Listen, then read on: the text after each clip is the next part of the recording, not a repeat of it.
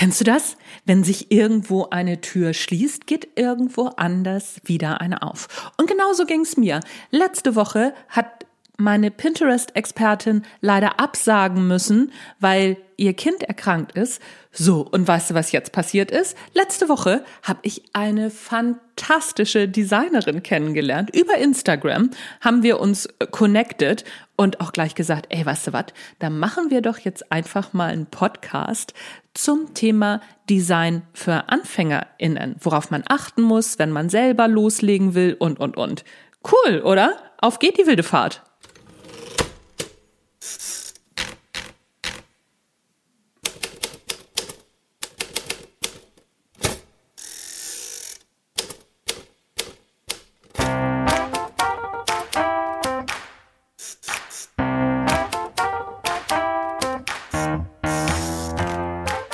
Moin zusammen und herzlich willkommen beim Erfolgreich Schreiben Podcast. Mein Name ist Anja Niekerken und das hier ist der Schreibmarketing und Mindset Podcast mit Energie, Freude am Tun und jede Menge guter Laune. Ich treffe mich regelmäßig mit interessanten, spannenden und sehr klugen Leuten, um zu erfahren, wie sie so unterwegs sind, warum sie tun, was sie tun, wie sie es tun und um von ihnen zu lernen. Außerdem gebe ich meine Erfahrungen rund ums Schreiben und rund ums Marketing zum Besten, in der Hoffnung, dass es dir auf deinem Weg ein Stück weiterhilft.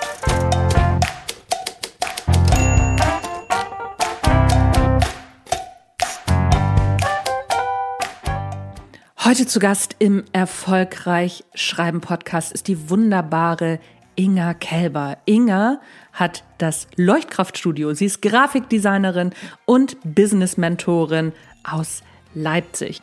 Inga hilft selbstständigen Coaches, ExpertInnen und kleinen und großen Unternehmen dabei, das richtige Design für ihre Marke, für ihren Auftritt zu finden. Und nicht nur im Sinne von, du kannst Inga buchen und musst dann, sag ich mal, gleich relativ viel Geld bezahlen, weil so ein Design ist ja nicht so ganz günstig. Nee, Inga gibt dir direkt ziemlich günstige Tools auch mit an die Hand, mit denen du selber loslegen kannst. Was du dir als erstes überlegen musst, was ist wichtig für so ein Design, was du brauchst, warum man nicht immer hinter jeder, sag ich mal, neuen Idee hinterherjagen soll und, und, und. Und genau darüber wollen wir heute sprechen. Inga, herzlich willkommen im Erfolgreich Schreiben Podcast. Ja, danke, dass ich hier sein darf. Inga, du hast mich ja auf Instagram angeschrieben und gesagt, ne, so du sag mal, können wir zusammenarbeiten und ich habe gegen sowas überhaupt nicht, sondern ich finde das immer ganz, ganz wunderbar. Erstmal, warum hast du mich angeschrieben? Das hat ja sicherlich einen Grund und dann kommen wir darauf, äh, was du eigentlich machst und auf deine Expertise. Ja, sehr gerne. Also, ähm, ich habe dich entdeckt über Luna Dickmann, weil sie bei dir, glaube ich, im Mentoring oder in der Mastermind oder irgendwie wart ihr zusammen und äh, da habe ich dir dann gefolgt und weil ich ja Luna sehr schätze mit ihrer Arbeit und auch mit ihrer Haltung und dann auch gesehen habe, ah, das ist bei dir ja ganz ähnlich so von bestimmten Mindset-Dingen, sage ich jetzt mal, oder auch Werten, dass, äh, dass ich dann dachte, ah, das passt mir eigentlich ganz gut. Und ich habe dir geschrieben, weil ich eben, also ich bin Grafikdesignerin und ich biete eben für Menschen, die Online-Kurse haben und diese Kurse eben für Selbstständige sind, gerade Selbstständige, die noch so ein bisschen am Anfang stehen, äh, einen Workshop an. Und ich dachte mir, das könnte bei dir vielleicht ganz gut passen. Und ähm, um Menschen noch so ein bisschen leichter Zugang zu diesem ganzen Design-Thema zu geben. Und äh, weil ich das für Luna auch schon machen durfte und ich eben der dann auch schon eine Weile gefolgt bin und äh, wir immer mal wieder so in den Kommentaren connected haben, dachte ich, okay, ich bin jetzt mal so mutig und frag doch mal nach, weil ähm, ja, ich möchte auch nicht so eine von den komischen Kalterquise-Nachrichten sein, äh, von hey, ich habe dich gesehen und äh, ich kaufe jetzt, äh, kauf jetzt bei mir, weil ich finde deine Arbeit voll toll, sondern es sollte schon irgendwie auf einer Basis sein und äh, es muss auch menschlich einfach gut passen. Das ist mir immer sehr, sehr wichtig. Auf, auf jeden Fall. Ich frage gleich zu Anfang diese Frage, weil eben erstens du das viel, viel cooler und viel netter gemacht hast als eben, ne, so Luna sagt, glaube ich, immer die Kaltakquise Larrys, ich sage immer die Lambo-Spackos, aber ne, so, wir wissen, wir wissen, von welcher Fraktion wir sprechen. Und ja. ne, so, ah, hast du das wahnsinnig gut gemacht. Und dann bin ich natürlich auf deine Seite gegangen, auf Instagram und habe mir das alles mal angeguckt, was du so an Design machst. Und du hattest mir dann auch noch so ein Stichwort zugeworfen, wie Weißraum wirkt. Und dann da war ich sofort angezündet, weil ich nämlich immer genau den Weißraum, ich neige dazu, den Weißraum zu sehr zuzuballern, weiß ich selber. Aber genau darüber habe ich gedacht, so, oh komm, darüber sprechen wir doch mal, weil ich tatsächlich auch immer viele ähm, Online-Kurs-Homies hab, die wirklich auch strugglen mit dem Design. Ne? So Canva ist zwar ein tolles Tool, wo man sagen kann, ey, da kannst du auch als Anfängerin richtig gut was mitmachen, aber letztendlich ein bisschen was über Design wissen muss man schon. Und dann dachte ich so, ah, wie cool, die Inga hat mich angefragt, da frage ich sie doch gleich mal, ob sie in den Podcast kommt. ja, das freut mich. Lass uns mal in die Anfänge von Design gehen. Ne? So was wären denn so die ersten, bevor wir zum Weißraum zuballern kommen, ne? so, äh, aber was wären denn so die ersten Grundsätze? Wir bleiben einfach mal bei Instagram, damit wir ein gutes Beispiel haben. Was wären denn so die ersten Grundsätze für einen guten Post, für ein gutes Bild, Wort, Design? Mhm. Ja, also ich würde auf jeden Fall wenn man eben auf Instagram starten möchte, beziehungsweise irgendwo startet man ja immer mit der Sichtbarkeit, sei es Webseite, Visitenkarte, Instagram, dass man erstmal im Blick hat, warum brauchen wir überhaupt Design? Warum ist das wichtig? Warum machen wir nicht einfach einen weißen, einen weißen Post mit schwarzer Schrift drauf, in irgendeiner Schrift, die halt lesbar ist, sondern warum brauchen wir Design? Und das ist halt wenn man das verstanden hat, finde ich so die erste wichtige Basis. Und zwar, dass Design halt Gefühle erzeugt. Und wir haben ja alle unterschiedliche Zielgruppen. Also du mhm. sprichst zwar auch Selbstständige an, aber du hast trotzdem noch mal eine ganz andere Zielgruppe als ich. Die suchen noch mal nach ganz anderen Werten, Themen, ähm, Gefühlen. Und ähm, das Design ist halt immer dafür da, die Gefühle, die unsere Zielgruppe fühlen möchte, schon mal so ein bisschen zu transportieren. Das kann eben sein so Mut oder Leichtigkeit oder Ruhe oder was auch immer, je nach Thema eben.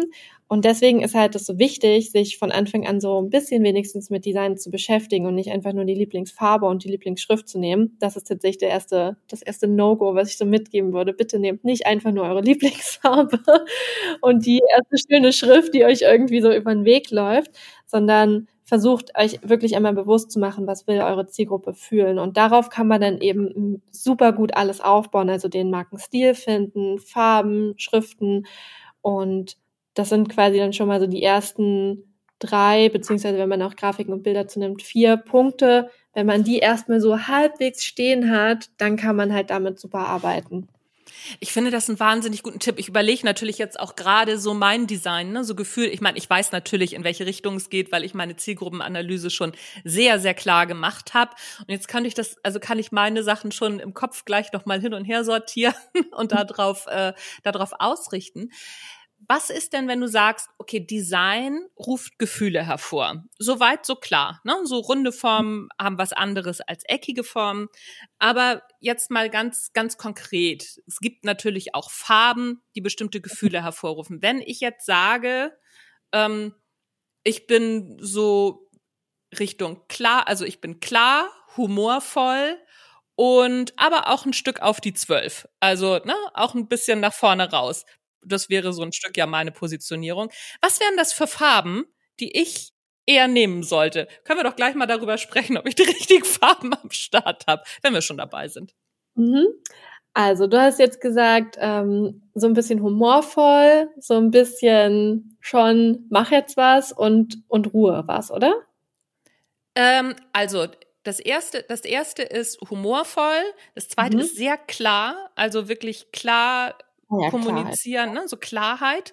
Und äh, voll auf die Zwölf, mit voll auf die Zwölf meine ich, ähm, offene Worte nicht zu scheuen. Also ne, es gibt ja Menschen, die definitiv nicht meine Zielgruppe sind, die ein bisschen empfindlicher unterwegs sind. Und mhm. also wohlfühlen tut man sich bei mir, aber anders als, also ich sag mal, Hüge bin ich nicht. Ja, passend zu dem letzten Design, was ich geteilt habe. genau. ja, okay. Ich habe es mir gerade nochmal aufgeschrieben, weil es gibt ja so viele Möglichkeiten, ähm, wie man eine Marke kurz und knapp beschreiben kann. Also, was ich mir, also was mir jetzt gerade vorschwebt bei Humor, Klarheit und voll auf die Zwölf, ist zum einen, darf es auf jeden Fall der Weißraum gerne genutzt werden, also dass der Weißraum da ist, das schon mal, um eben Klarheit zu schaffen. Aber gerade wenn es so voll auf die Zwölf auch sein soll und ähm, auch so ein bisschen humorvoll, kann man halt Äh, bei Farben könnte ich mir jetzt so, also habe ich jetzt gerade so direkt so einen schönen kräftigen Gelbton, jetzt nicht so ein Neongelb, aber schon ein schönes Gelb, so ein Sonnengelb vielleicht. Und gegebenenfalls könnte man das noch, also man kann es auf jeden Fall noch mit vielen Farben ergänzen, da müsste ich dann noch ein bisschen mehr wissen. Also deswegen, ich mache meine, Design, meine Designs auch nicht in fünf Minuten, aber also so ein Gelbton könnte ich mir gerade richtig gut vorstellen und ähm, dann das vielleicht mit einem Blau oder auch ja, vielleicht. Okay, red nicht weiter, ist in Ordnung. Ich habe einen Goldton und einen Blauton.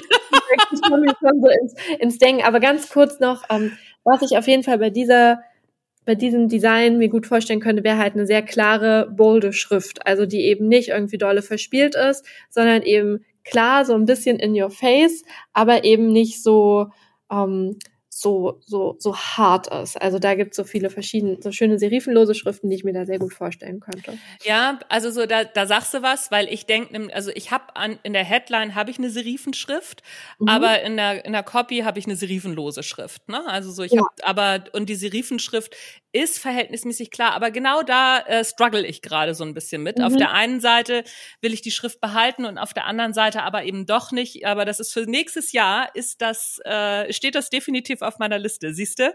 Haben wir schon ja. einen Punkt, äh, wo wir uns auf jeden Fall einig sind.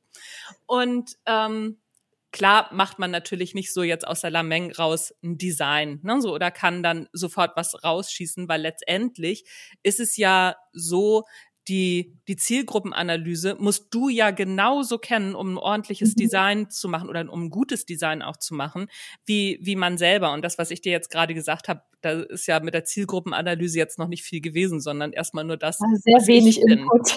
Genau, es war ja nur das, was ich bin, ne, so, aber noch nicht, wen es, wen es dann letztendlich nachher treffen soll, weil das muss dann ja auch noch matchen. Ja. Wie, wie gehst du daran, wenn du wenn du so mit so einem Design startest? Also mhm. so was sind so die, die ersten Fragen, die du dir stellst und wie setzt du das in, ins Bild oder ins Design dann nachher um? Ja, also tatsächlich stelle ich mir erstmal gar keine Fragen, sondern als erstes stelle ich ganz viele Fragen an meine Kundinnen, die, für die das Design ja am Ende passen soll. Und genau was du gesagt hast, ist wirklich dieser Punkt, diese, diesen perfect Match zu finden zwischen ich will mich repräsentiert sehen, ich will das zeigen, was mir wichtig ist, aber ich will halt meine Zielgruppe ansprechen. Das ist immer so die, dieser Sweet Spot, den man halt finden muss, wo beides erfüllt ist.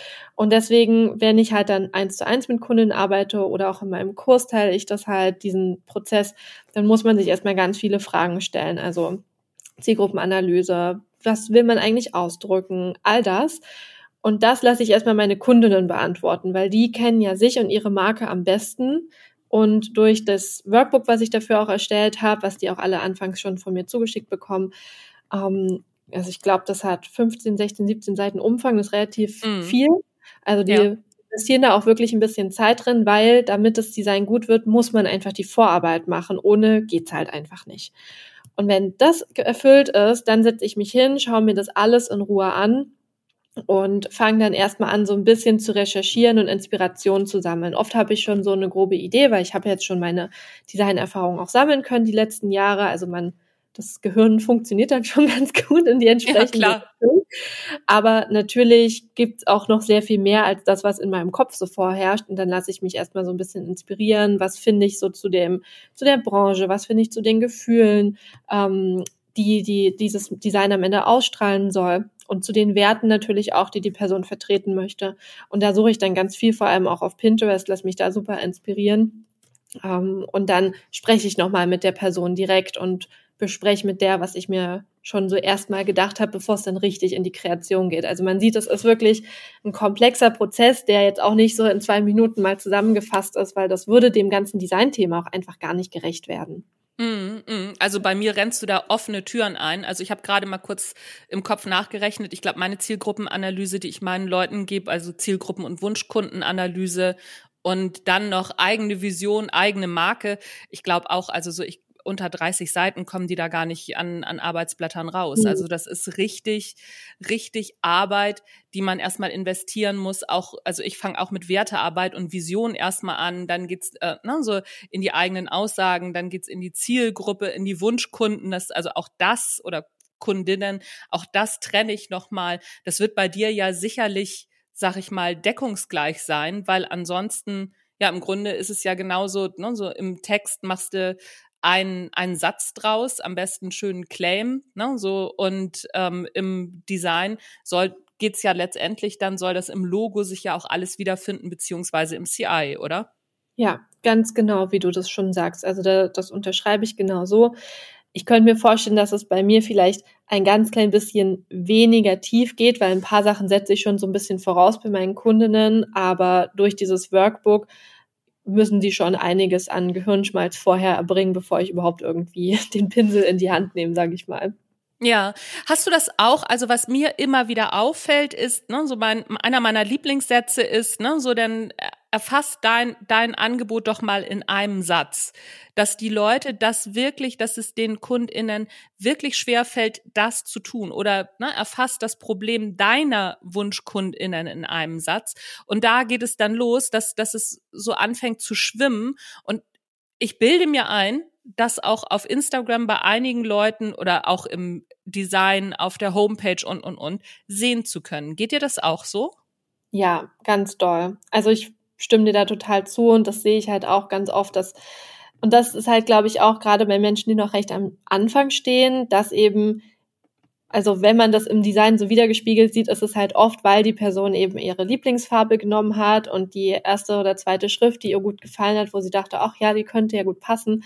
Und das Problem ist halt, wenn man sich da noch nicht so richtig mit beschäftigt hat, so ist es ja bei Texten und Co. letztendlich auch oder bei vielen Dingen im Marketing, dann guckt man sich ständig um, wie machen es denn die anderen? Und dann sieht man woanders noch eine schöne Schrift und irgendwie noch eine andere schöne Farbe oder wie bestimmte Teile in Texten hervorgehoben werden. Da gibt's ja auch Dutzende Möglichkeiten. Und dann mhm. probiert man immer wieder durch und denkt sich, ah, die macht es noch ein bisschen besser. Vielleicht funktioniert es jetzt endlich, wenn ich das so mache wie die. Und da, so läuft's halt leider nicht. Ne? Also wir müssen uns halt individuell mit unserem Thema beschäftigen und daraus halt was erarbeiten. Wir dürfen uns zwar inspirieren lassen, aber reine Kopie funktioniert halt meistens nicht. Nee, genau. Und Entwicklung darf ja auch stattfinden. Ne? Also so Entwicklung ist was anderes, als zu sagen, so, oh, jetzt ne, schmeiß ich dies wieder um und schmeiß das wieder um. Ich glaube, das ist auch für manche Menschen schwierig, das zu erfassen. Ne? So, wo ist Entwicklung im Design, beziehungsweise im Auftritt und ne, so, wie schärfe ich auf dem Weg meine Positionierung, mein Design immer mehr und wo verliere ich mich wieder? Ne? So, und mir geht's auch so. Also ich verliere mich zwischendurch auch immer mal wieder und denk so, oh nee, jetzt müssen wir aber wieder zurück. Wie, ähm, was, was hast du für einen Tipp gerade in Richtung Design? Wie kann ich mich selber immer wieder überprüfen, ob ich meinen Weg eher schärfe oder ob ich ihn verliere? Mhm, ja, also das ist tatsächlich was, was ich eh gerade schon im Kopf hatte, was ich gerne sagen wollte, weil genau cool. das ist der Punkt, dass äh, äh, Prozess und Entwicklung ist super wichtig und es werden sich auch, also auch mein Design hat sich immer weiterentwickelt und auch für mich ist es zum Beispiel gar nicht so einfach, immer bei meinem Design zu bleiben, weil es so viele schöne Designs gibt, die ich gerne, die auch passen würden. Ne? Also es gibt auch nicht das eine ultimative Design, sondern man kann ein Business auf viele Weisen darstellen und das entwickelt sich und das darf sein. Und woran man aber den Unterschied erkennt zwischen Entwicklung und Ablenkung, sage ich jetzt mal, ist eben erstens die Häufigkeit. Also versuche ich aller oder denke ich aller zwei, drei Wochen oder vielleicht auch Monate, ah ja, diese eine Schrift, vielleicht sollte ich doch lieber die nehmen. Und es ist eher so ein, ah, vielleicht sollte ich lieber das machen, ohne eine wirkliche Strategie dahinter. Oder ist es wirklich so ein, wo man denkt so, ah, ich habe das Gefühl, das passt ja eigentlich gar nicht so richtig, was ich hier an Schriften, Farben, Grafiken und Co. verwende. Oder es hat gepasst, aber jetzt bin ich an einem anderen Punkt und ich möchte jetzt eigentlich was anderes verkörpern. Und ich will jetzt etwas Neues und ich weiß auch, was ich stattdessen verkörpern möchte. Oder ich habe schon so eine Idee davon und möchte da tiefer eintauchen, was ich stattdessen verkörpern möchte. Und dann ist es halt der Prozess, wenn man eben wirklich weiß, okay, ich habe so ein Ziel im Kopf, warum ich diese Veränderung vornehmen möchte und das eben dann auch ein langfristigeres Ziel ist und nicht so ein, ah, ich könnte ja auch mal das machen ohne konkreten Grund. Mhm. Das ist so ein bisschen äh, wie das Next Shiny Object Syndrom, Syndrom ja. ne? So nach dem Motto so, oh, das finde ich aber auch hübsch und das finde ich aber auch hübsch.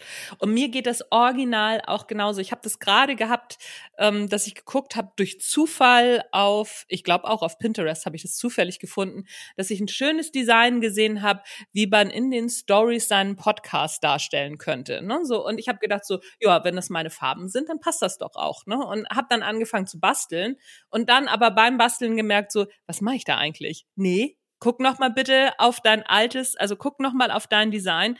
Ist das passend? Ist die Antwort ja?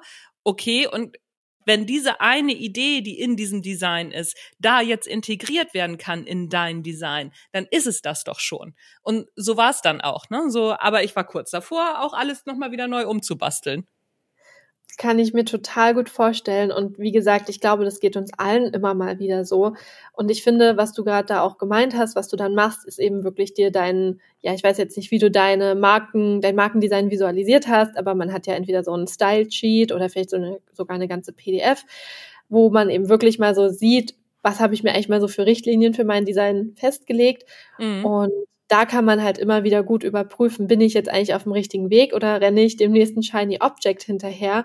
Und das Schöne ist ja eigentlich, wenn man sich einmal mit dem eigenen Design beschäftigt hat, kann man sich wirklich immer wieder an diesem Sheet oder der PDF orientieren und sagen, halt, stopp, brauche ich gar nicht, weil ich habe ja hier schon alles. Dann hat man ja auch nicht nur die Farben und die Schriften, sondern man hat Vorlagen für Canva, für Posts, für Stories, mit denen man immer wieder arbeiten kann, so dass man da eben gar nicht in die Not kommt oder in die oder leicht wieder von der Versuchung wegkommt, nach einer neuen Vorlage und nach einem neuen Design und so zu suchen, weil man hat ja theoretisch schon alles. Und wenn man sich daran eben erinnert, dann ist es zumindest nach meiner Erfahrung einfach diesem, ja, diesem Hinterherlaufen Einhalt zu gebieten und zu sagen, halt, stopp, Fokus zurück auf das, was eigentlich wichtig ist. Das Design ist schon abgehakt. Ich darf mich jetzt um andere Dinge kümmern. Mhm, genau, ja, das ist das ist ein guter Punkt.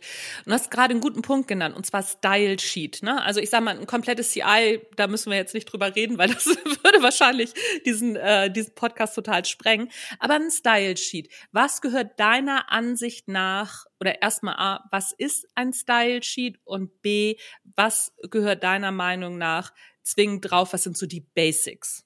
Mhm. Also das Style Sheet ist quasi wie so eine ja, wie so eine Kurzfassung von dem Design, was man sich überlegt hat. Das heißt, man hat dann eine Seite in Canva zum Beispiel, wo dann wirklich einmal eine Übersicht drauf ist. Da sieht man die Farben, die man hat, vielleicht sogar die Farbcodes gerne noch mit dazu. Also diese Hexcodes hat vielleicht die ein oder andere schon mal in Canva gesehen, ist immer dieses Hashtag und dann alle möglichen Zahlen und Ziffern dahinter, ähm, was man im Farbtool eingeben kann.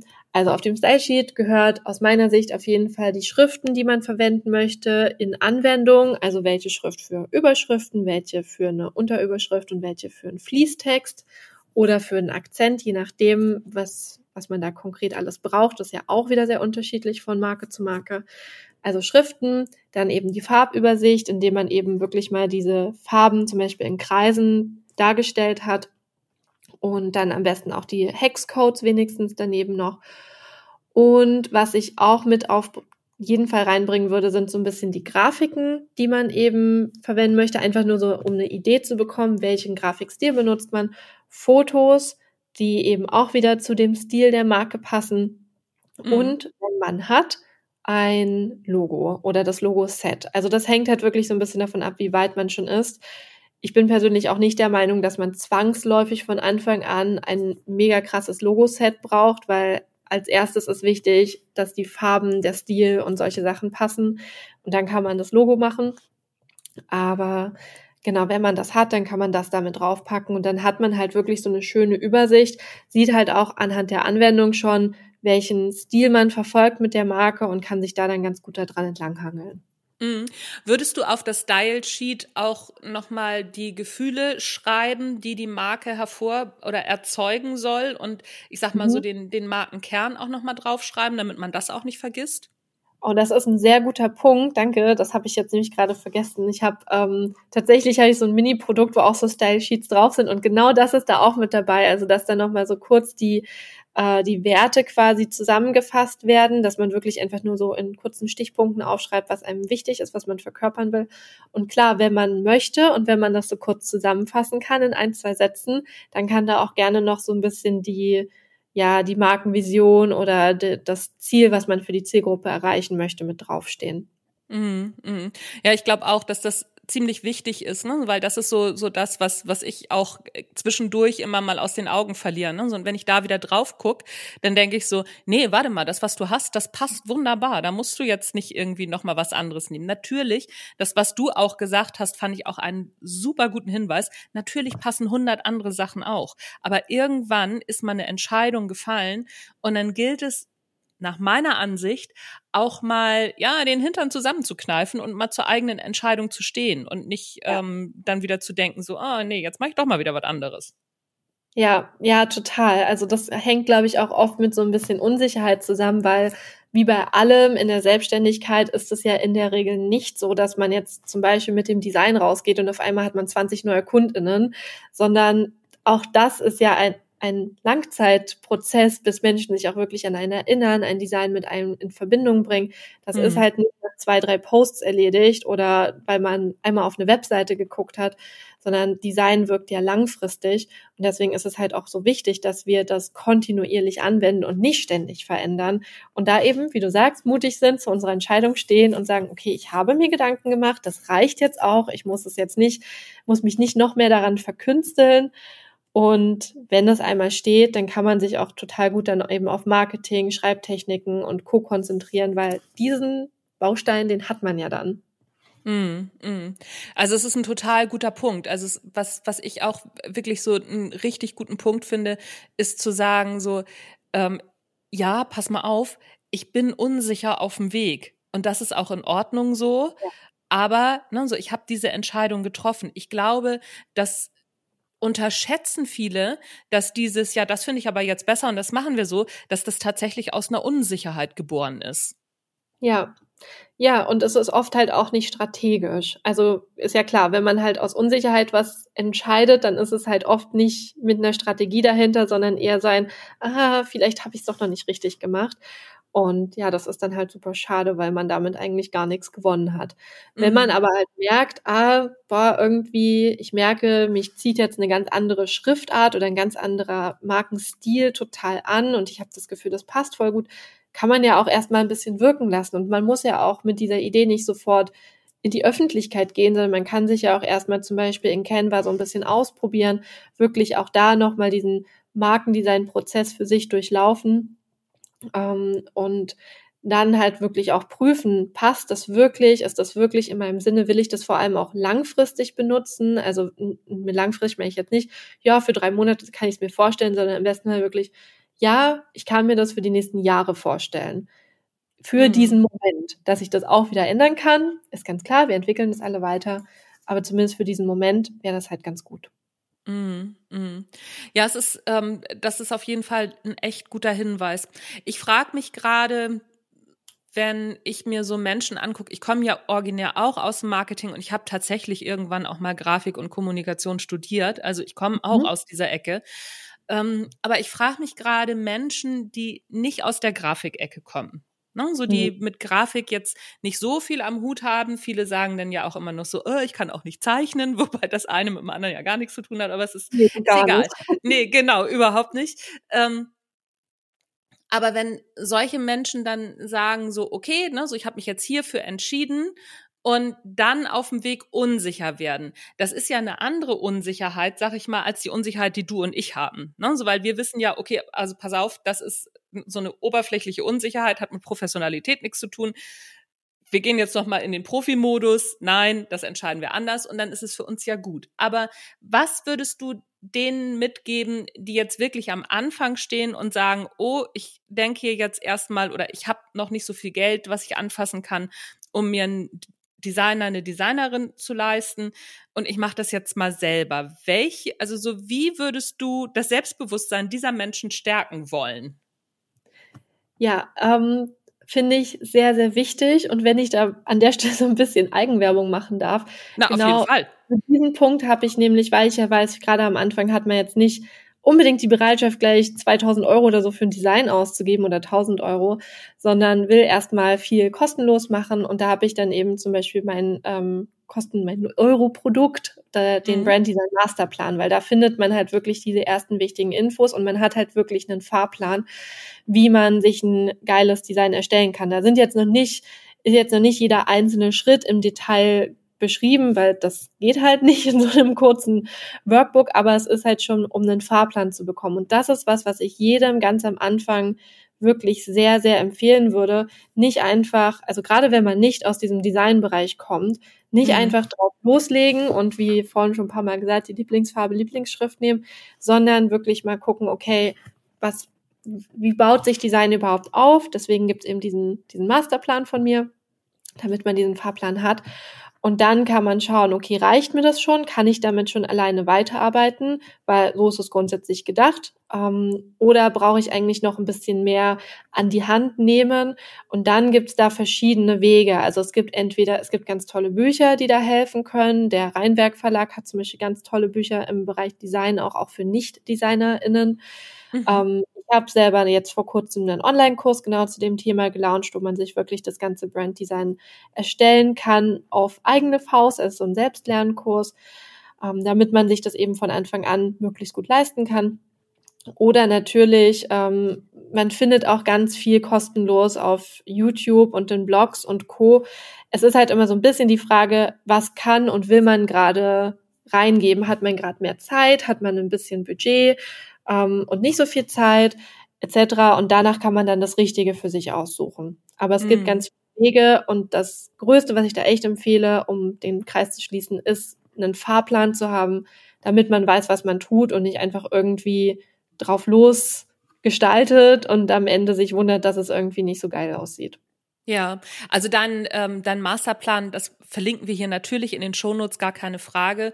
Und ähm, ich würde das gerne noch ergänzen um einen Punkt, der mir immer wieder auffällt, weil es gibt ja ne, so auch deine Sachen, also dein Masterplan, es gibt so viele richtig gute Sachen, mit denen man schon kostenlos im Internet starten kann. Ja. Und meine Erfahrung ist, dass die Leute, die es dann ernst nehmen, die kommen in der Regel auch in die Kurse und machen das dann richtig, nehmen Geld in die Hand und ne, so und machen das Schritt für Schritt. Und auch wenn sie wenig Geld haben, dann ne, nehmen sie halt Schritt für Schritt Geld in die Hand, die machen das strategisch. Ja. Aber es gibt halt auch wirklich viele Leute, die sich die Sachen runterladen und sich dann nicht die Zeit nehmen, um mit diesen wirklich teilweise echt wertvollen Leadmagneten oder Freebies, die da draußen rumflattern, sich auch auseinanderzusetzen, ne? weil wenn ich mir, wenn ich mir das jetzt so anhöre, dann denke ich so, ja, alles klar, also so Ingers äh, Masterplan, den, den hole ich mir auch und dann mache ich einfach mal, also mache ich das als Checkliste, ne? so ja, check, check, mhm. check oder da ist noch ein Punkt, okay, alles klar, kann ich weiter mit abarbeiten, aber ich nehme mir die Zeit und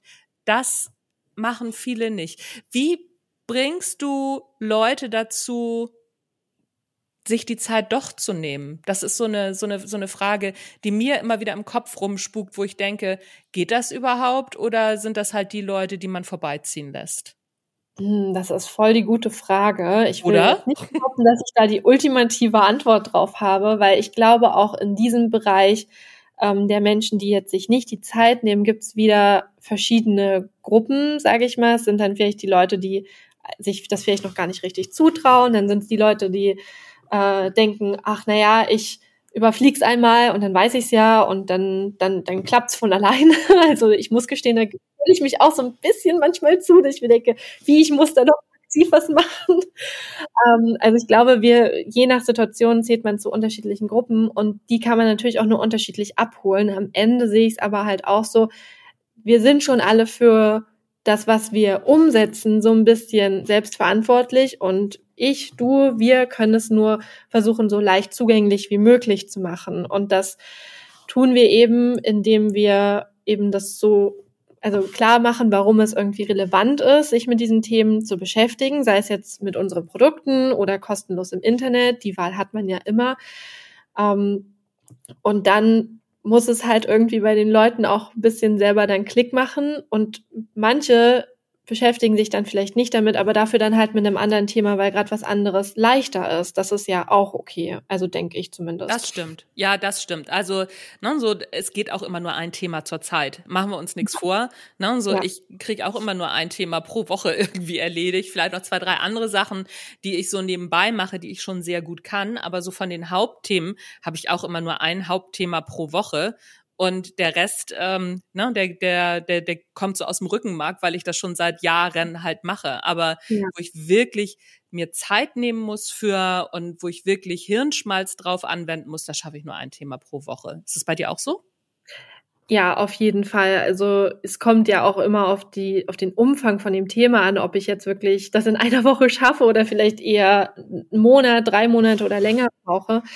Ähm, und was ich gerade noch sagen wollte, ganz kurz, was mir noch eingefallen ist zu deiner ursprünglichen Frage, ist, ich finde, die Leute holt man auch am besten ab, indem man ihnen keinen zusätzlichen krassen Druck macht. Also ich bin jetzt auch nicht so Fan von diesem FOMO, von wenn du das jetzt nicht machst, dann wird dein Business untergehen und du landest unter der Brücke und du wirst niemals erfolgreich sein, weil das ist überhaupt nicht meine Art und überhaupt auch gar nicht, wie ich die Welt sehe, weil ja klar ist mir mein Thema wichtig, aber wir sind ja jetzt nicht mehr in der Schule, wo jeder Lehrer sagt, mein Thema ist aber das Wichtigste.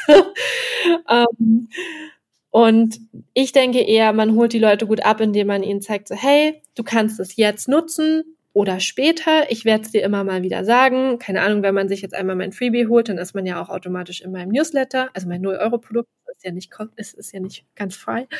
Ähm, wenn man dann, ist man in meinem Newsletter und da sage ich immer mal wieder, hast du dir das, ähm, das Workbook schon angeguckt und geh nochmal auf andere Weise auf das Thema ein. Und ich glaube, das holt dann die Leute eben früher oder später dort ab, wo sie abgeholt werden möchten und wo es ihnen auch gut tut. Und ähm, das eben ohne Druck. Und ich glaube, das ist auch das, was viele halt brauchen. Dann nicht immer diesen Druck von, du musst es jetzt sofort, weil sonst ist alles ganz schlimm. Oder dann steigt der Preis ums 12-fache, sondern ja, dass man mm. eben mhm. wirklich auch an seiner Zeit da gehen kann. Mm, mm. Ja, da sagst du was. Wobei ich ganz ehrlich sagen muss, ich arbeite mit FOMO, aber es gibt ja auch FOMO und FOMO, ne? So, weil ich kann ja, meine Kurse, ne, ich kann meine Kurse nur immer eine Woche offen lassen, weil danach fangen ja auch Live-Termine an, ne? So, die ich dann abarbeiten muss und ne, so wenn dann das das geht gar also es geht rein organisatorisch nicht und was ich aber auch mache ist ähm, dass ich schon darauf hinweise wenn ich weiß ich werde beim nächsten Kurs die Preise erhöhen und ich mache das dann aber auch. Ne? Also so bei mir ist es dann nicht so, ja, ach so, nee, jetzt gibt's den Kurs noch mal ein Hunderter billiger. Nee, also ne, wenn ich beim letzten Mal gesagt habe, der Kurs wird teurer, dann wird der auch teurer. Ne? Also so, das, das, das ist, das ist durchaus so. Aber ich weiß, was du meinst. Ne? Also so, weil es gibt so, so ein, so ein, dieses FOMO ist ja Fear of Missing Out, ne? Dieses, also so diesen, diesen Druck erzeugen, dass man, dass man was verpasst. Da gibt es ja äh, Techniken, wo, wo man dann auch sagt, so ja, okay, okay, pass mal auf, ne? Also so ist es ja nun nicht. Ne? Das, äh, das, das stimmt schon. Und es kommt natürlich auch immer darauf an, wie man ja, wie man, also, ne, wie man das auch einspielt, ne? Also so, dass, dass man eben sagt, so, ansonsten geht dein Business unter. Das würde ich niemals sagen, weil das stimmt ja nicht. Das ist ja, das ist ja totaler Unsinn da bin ich zu 100 Prozent bei dir. Also ich bin auch, also ich meine, Marketing funktioniert nun mal irgendwo psychologisch. Alles, was wir Marketing machen, hat einen psychologischen Effekt. Und ich meine, das ist klar. So wie man nicht, nicht kommunizieren kann, kann Marketing nicht irgendwie psychologisch nicht wirken. Das geht halt nicht. Aber genau wie du sagst, es kommt halt total darauf an, wie macht man das. Also ballert man jetzt die, wenn man jetzt eben in so einer Loungewoche ist, ballert man die Leute die ganze Zeit damit zu, mit der Angst, was alles kaputt gehen wird in ihrem Leben oder was für Versager sie sind, wenn sie jetzt äh, nicht kaufen. Und stellt man sich vielleicht auch noch so hin, als wäre man die einzige Person auf dem Planeten, die ihnen jetzt helfen kann, weil, also finde, man kann seine Produkte verkaufen und sich und die Expertise präsentieren, ohne quasi jetzt zum Beispiel alle anderen am Markt schlecht zu reden oder eben auch der Person das Gefühl zu geben von, ja, wenn du jetzt nicht buchst, dann bist du halt der, die Versagerin, weil so ist es ja nun mal nicht. Und diese Art von FOMO lehne ich halt persönlich ab, aber genau was du jetzt sagst, klar, wenn du ein Produkt hast, wo es dann Live-Termine gibt, natürlich können die Leute dann nicht mittendrin noch buchen. Das macht ja gar keinen Sinn. Das hätte ja auch gar nicht den Effekt für sie. Und das ist ja dann durchaus nachvollziehbar, warum man dann sagt, okay Leute, es ist halt nur eine Woche offen, du buchst halt jetzt oder nicht und das wird später ein bisschen teurer, weil ich dann auch wieder mehr Erfahrung habe. Das finde ich halt voll legitim. Dann finde ich, kommt es doch so ein bisschen auf das, ähm, auf die Bepreisung an. Also wie viel nimmt man jetzt wirklich? Ich bin jetzt persönlich zum Beispiel nicht so Fan von so 15, 20.000 Euro Produkten, die irgendwie dann so einen Monat dauern und ähnliches. Ähm, ja, aber das ist also dann halt ich würde, ich würde gerne 15 bis 20.000 Euro für ein Produkt, was einen Monat dauert, bekommen. Also, ne, so bekommen würde ich das gerne. Aber ja, ich wüsste, hätte ich. also hätte ich schon gerne. Das äh, sagen wir es mal so. Aber also so für das, was ich ich habe kein ich habe kein Angebot, was das rechtfertigen würde. Also ich finde, ja. da also ich glaube auch, das ist das, was du oder ich weiß, das ist auch das, was du meinst. Ne? Also ich genau, finde auch genau, schon das, immer das Angebot. Also das Angebot muss auch entsprechend sein und die Leistung muss auch entsprechend sein. Und man sieht schon manchmal Sachen da draußen, wo man denkt so, äh, warte mal, wirklich? Das, äh, dafür so viel? Auf gar keinen Fall. Ja. Ja, nee, bin ich ganz bei dir. Und genauso habe ich das gemeint. so, jetzt haben wir, äh, jetzt haben wir die FOMO-Schleife gedreht. Jetzt bin ich am überlegen, wie komme ich wieder zurück zum Design? Gar nicht. Also es gibt nur einen krassen Übergang oder es gibt nur einen harten Break. Ich wollte mit dir nochmal über Weißraum reden haben wir am Anfang. Der Weißraum steht noch aus. Ja, genau. Der, hab, also ich habe es nicht vergessen und wir haben am Anfang haben wir ja drüber gesprochen. Und mir geht es immer so, mir ging es schon damals im Studium so, ne? also wenn wir irgendwas designt haben, dass ich was gemacht habe und gedacht habe so, mm, ja, aber da könnte noch was hin. Und ja. dann habe ich es gemacht und das Ergebnis war, nein, das war vorher besser. Und dann ja. wurde es immer schlimmer. Was, was ist dein Trick zu sagen, mm, ja, und es dann so zu lassen? Also tatsächlich auch es oftmals auszuprobieren. Also mhm. wenn ich das Gefühl habe von, ah, das ist irgendwie sehr leer an dieser, also vielleicht können wir ganz kurz mal für die, die sich mit diesem Designthema nicht so beschäftigt haben, ganz kurz erklären, was Weißraum eigentlich ist. Oh ja, ist, bitte. Ja, sehr gut manche so ein bisschen so, okay, wovon redet ihr? Ja, ja, also, bitte. Weißraum ist letztendlich, wenn man sich jetzt mal so einen ganz klassischen Instagram-Post vorstellt, ich glaube, das können sich alle irgendwie so ein bisschen vorstellen, dann ist Weißraum all das, wo nichts ist, also wo kein Foto ist, wo keine Grafik ist, kein, keine Schrift, kein ähm, Kreis, Pfeil, was auch immer sondern wo wirklich in Anführungsstrichen leerer Raum ist. Also der muss nicht tatsächlich weiß in der Farbe sein, weil vielleicht benutzt du ja blau oder grün oder gelb oder was auch immer für deine Markenfarbe und hast dann vielleicht einen entsprechend farbigen Hintergrund. Aber solange auf diesem Hintergrund sonst jetzt nichts ist, also keine Struktur, Farben oder ähnliches, dann ist das eben der Weißraum. Also der Raum, der den Elementen, die sonst noch stattfinden auf diesem Post, die Luft zum Atmen gibt. Also so kann man sich das immer vorstellen. Und je mhm. mehr Elemente in einer Fläche sind, also in einem Post, desto weniger Luft zum Atmen haben die einzelnen Sachen. Könnt ihr euch vorstellen, wie im Fahrstuhl, wenn da zwei, drei Personen drin sind, ist okay. Wenn da 15 Personen drin sind, ist nicht mehr so angenehm. Und genauso schöner halt Vergleich. ja, schöner ja, Vergleich. Die, äh, der, das Format passt ja auch vom Fahrstuhl, ne? Also wenn man von oben drauf kommt.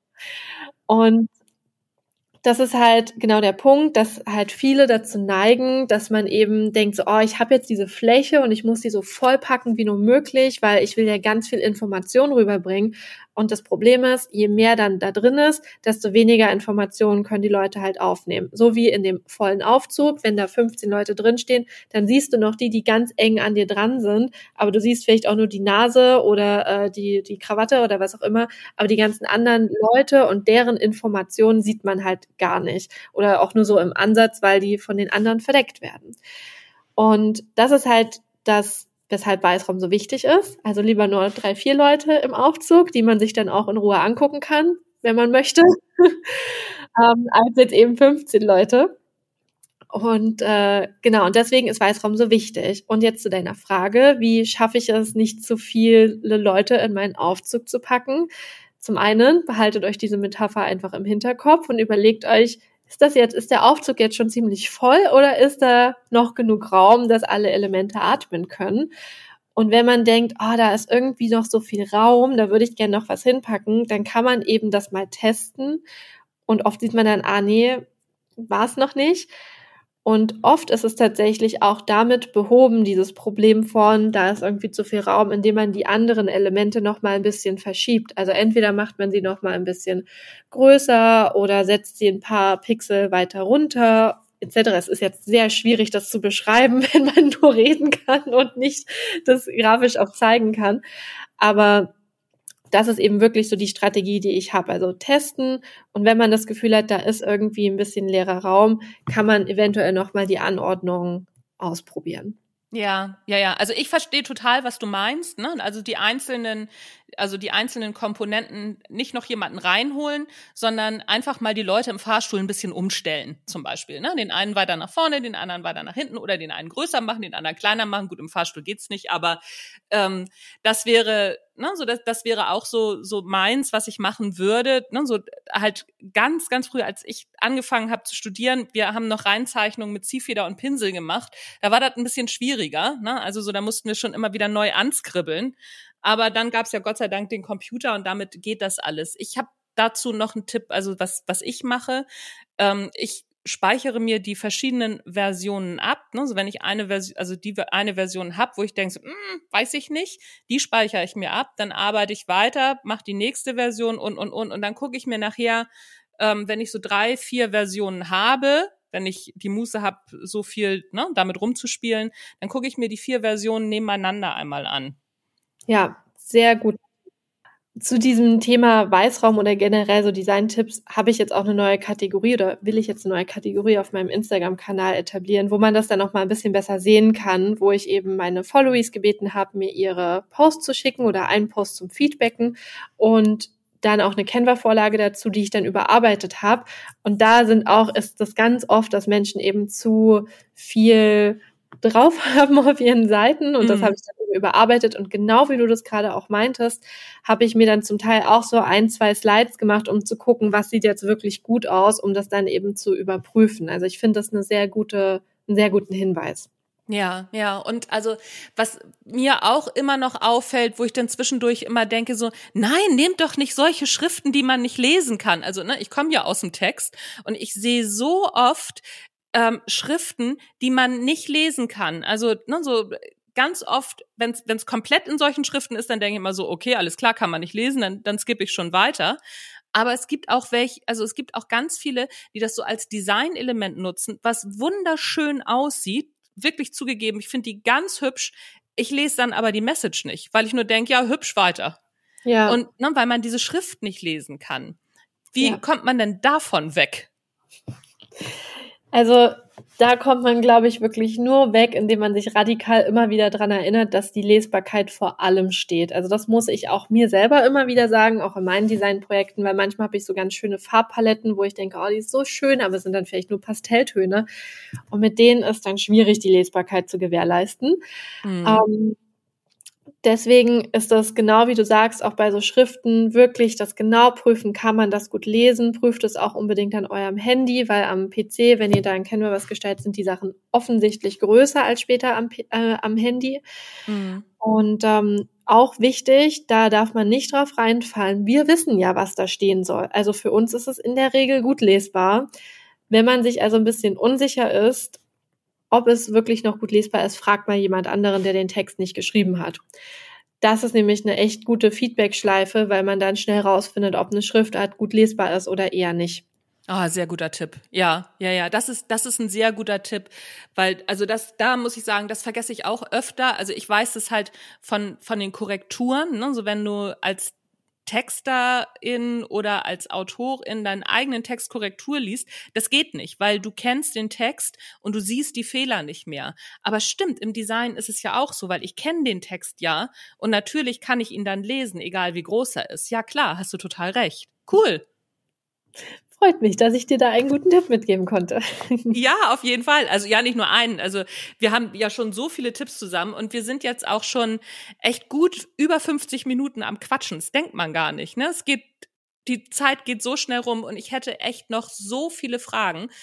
Aber das soll jetzt auch erstmal reichen, weil ich sag mal, ne, so die Leute, die jetzt gerade das erste Mal sich so über Design Gedanken machen, den klingeln wahrscheinlich die Ohren. Lass uns noch einmal zusammenfassen, worüber wir gesprochen haben. Also erstens ganz wichtig, dass Design Gefühle transportiert und dass wir uns darüber bitte als erstes mal Gedanken machen, richtig? Genau, also das ist Punkt Nummer eins. Punkt Nummer zwei oder eigentlich vielleicht eins Punkt eins wäre, dass man, wenn man sich mit, also wenn du als hörende Person jetzt gerade sagst, ah, ich möchte mich mit meinem Design auseinandersetzen, dann such dir bitte wirklich einen Fahrplan. Das kann jetzt eben mein, ähm, mein Brand Design Masterplan sein, das kann irgendwas anderes sein, aber such dir wirklich einen Fahrplan, weil das Thema ist komplex und es ist auch berechtigt, dass es komplex ist und machst dir einfacher, indem du wirklich mit einem Fahrplan arbeitest, der dir die einzelnen Schritte vorgibt und dich da auch strukturiert durchführt. Und mach bitte die Vorarbeit mit deiner Zielgruppe. Das wäre gut. Ja, ja, auf jeden Fall. Marke und so.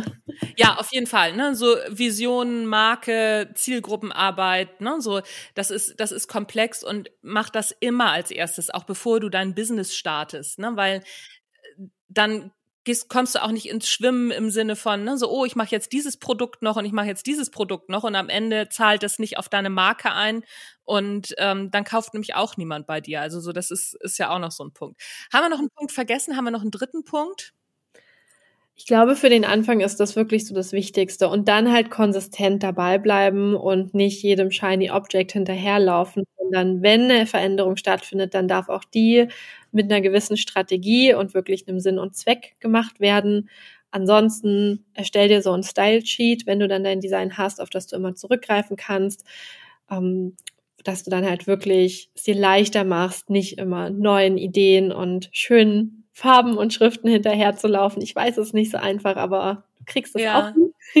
ja, ja, ja. Also ähm, ich hatte dazu noch einen Gedanken, der, ähm, der mir auch immer hilft. Ne? So manchmal ist man auch einfach nur dazu da, andere Sachen schön zu finden, weil irgendjemand anders soll ja auch meine Sachen schön finden. So und ne, so dann muss ich das nicht selber umsetzen, sondern ich darf zwischendurch einfach auch nur mal schön finden und dann weitermachen.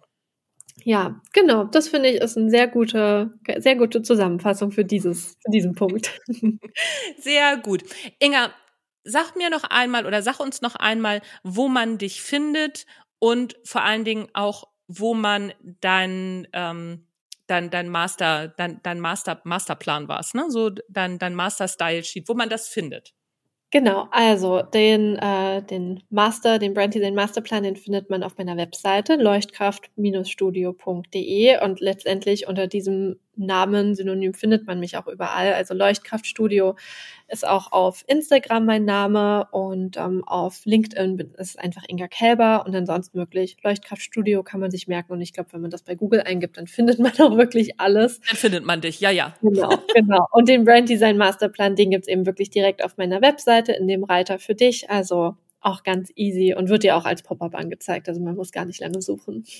Ich werde das auf jeden Fall auch alles hier in den Shownotes verlinken, so dass man nicht lange suchen muss. Ich äh, verlinke dir Ingas Instagram-Seite, ihre Webseite und natürlich auch den Link direkt zum Masterplan.